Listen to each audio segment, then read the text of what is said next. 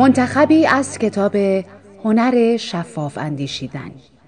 نویسنده رولف دوبلی. مترجمان عادل فردوسی بهزاد توکلی علی شهروز. نشر چشمه. با صدای بهناز بستاندوست.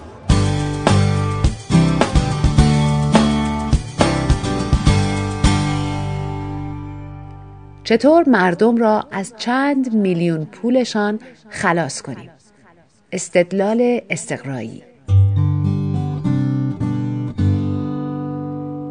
کشاورزی به یک قاز غذا می‌دهد حیوان خجالتی اولش دو دل است تعجب می کند که اینجا دارد چه اتفاقی می افتد؟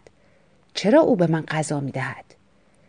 این اتفاق تا چند هفته بعد هم ادامه پیدا می کند تا اینکه در نهایت شک قاز از بین می رود. بعد از چند ماه قاز مطمئن است که شاورز قلبا به او علاقه دارد. هر روز مرد به او غذا می دهد. قاز که کاملا به خیرخواهی مرد اطمینان دارد در روز کریسمس سلاخی می شود. قاز قربانی تفکر استقرایی است و تمایل به نتیجه گیری عمومی از مشاهدات جداگانه دارد.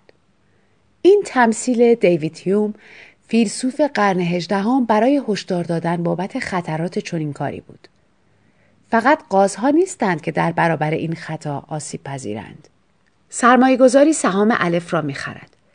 قیمت سهام به سرعت بالا می رود. او در ابتدا محتاط است. سرمایه گذار حدس می زند احتمالا باید یک حباب باشد. با ادامه رشد قیمت سهام مخصوصا از زمان بالا رفتن قیمت حراس او به هیجان تبدیل می شود. این سهام احتمالا هیچ وقت پایین نمی آید. بعد از شش ماه همه پسنداز زندگیش را در آن سهام سرمایه گذاری می کند و چشمایش را روی ریسک عظیم این کار می بندد. بعدها مرد بهای این سرمایه گذاری احمقانه را می پردازد. او در تله می افتد و در استدلال استقرایی غرق می شود. اما تفکر استقرایی لزوما جاده به سمت نابودی نیست. در حقیقت می توانی با فرستادن چند ایمیل ثروتی از آن برای خود دست و پا کنی. الان می گویم چطور. دو پیش بینی از بازار سهام را گردآوری کن. یکی که پیش بینی می کند ماه آینده قیمت ها بالا می رود و دیگری که افت قیمت ها را هشدار می دهد. ایمیل اول را به پنجاه هزار نفر بفرست و ایمیل دوم را هم به پنجاه هزار نفر دیگر. تصور کن بعد از یک ماه شاخص ها نزول کند. حالا می توانی یک ایمیل دیگر بفرستی اما این بار فقط برای آن عده‌ای که برایشان به درستی پیش بینی کرده بودی. این پنجاه هزار نفر را به دو گروه تقسیم کن. نیمه اول با خبر می شوند که ماه بعد قیمت ها بالا می رود و نیمه دوم مطلع می شوند که قیمت ها افت می کند. به این کار ادامه بده. بعد از ده ماه حدود 100 نفر باقی میمانند که با آنها به شکلی بینقص مشاوره داده ای. از نظر آنها تو نخبه ای. برای آنها در جایگاه یک پیامبری. بعضی از این مردم برای پولشان به تو اعتماد می کنند. پول را بگیر و یک زندگی تازه در برزیل برای خودت درست کن. اما فقط غریبه های سادلوه نیستند که از این راه فریب می‌خورند. ما مدام خودمان را هم گول می‌زنیم. به عنوان مثال کسانی که به ندرت بیمار می‌شوند خودشان را فنا ناپذیر تصور می کنند. مدیرانی که در فصول متوالی اعلام سوددهی می کنند خودشان را لغزش ناپذیر می پندارند. کارمندان و سهامداران آنها هم همینطور فکر می کنند. یک زمانی دوستی داشتم که از ارتفاع می پرید.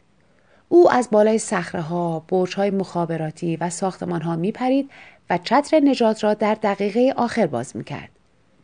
یک روز به او گفتم ورزش انتخابیت چقدر خطرناک است. دوستم متکبرانه جواب داد من بیشتر از هزار بار پریدم و هیچ وقت اتفاقی برایم نیفتاده. دو ماه بعد کشته شد. این اتفاق وقتی رخ داد که از یک صخره فوقالعاده خطرناک در افریقای جنوبی پریده بود. همین تجربه برای ریشهکن کردن تئوری که هزار بار تایید شده کافی بود. تفکر استقرایی می تواند نتایج مخربی در پی داشته باشد. با وجود این نمی توانیم با نبودن آن کنار بیاییم. اطمینان داریم وقتی سوار هواپیما می شویم قوانین آیرودینامیک همچنان معتبرند. تصور می‌کنیم در خیابان به صورت تصادفی کسی به ما حمله نمی کند.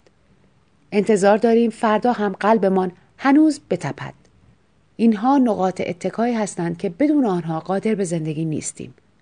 اما باید یادمان باشد که قطعیت ها موقتی همانطور که بنجامین فرانکلین گفته هیچ چیز قطعی نیست مگر مرگ و مالیات.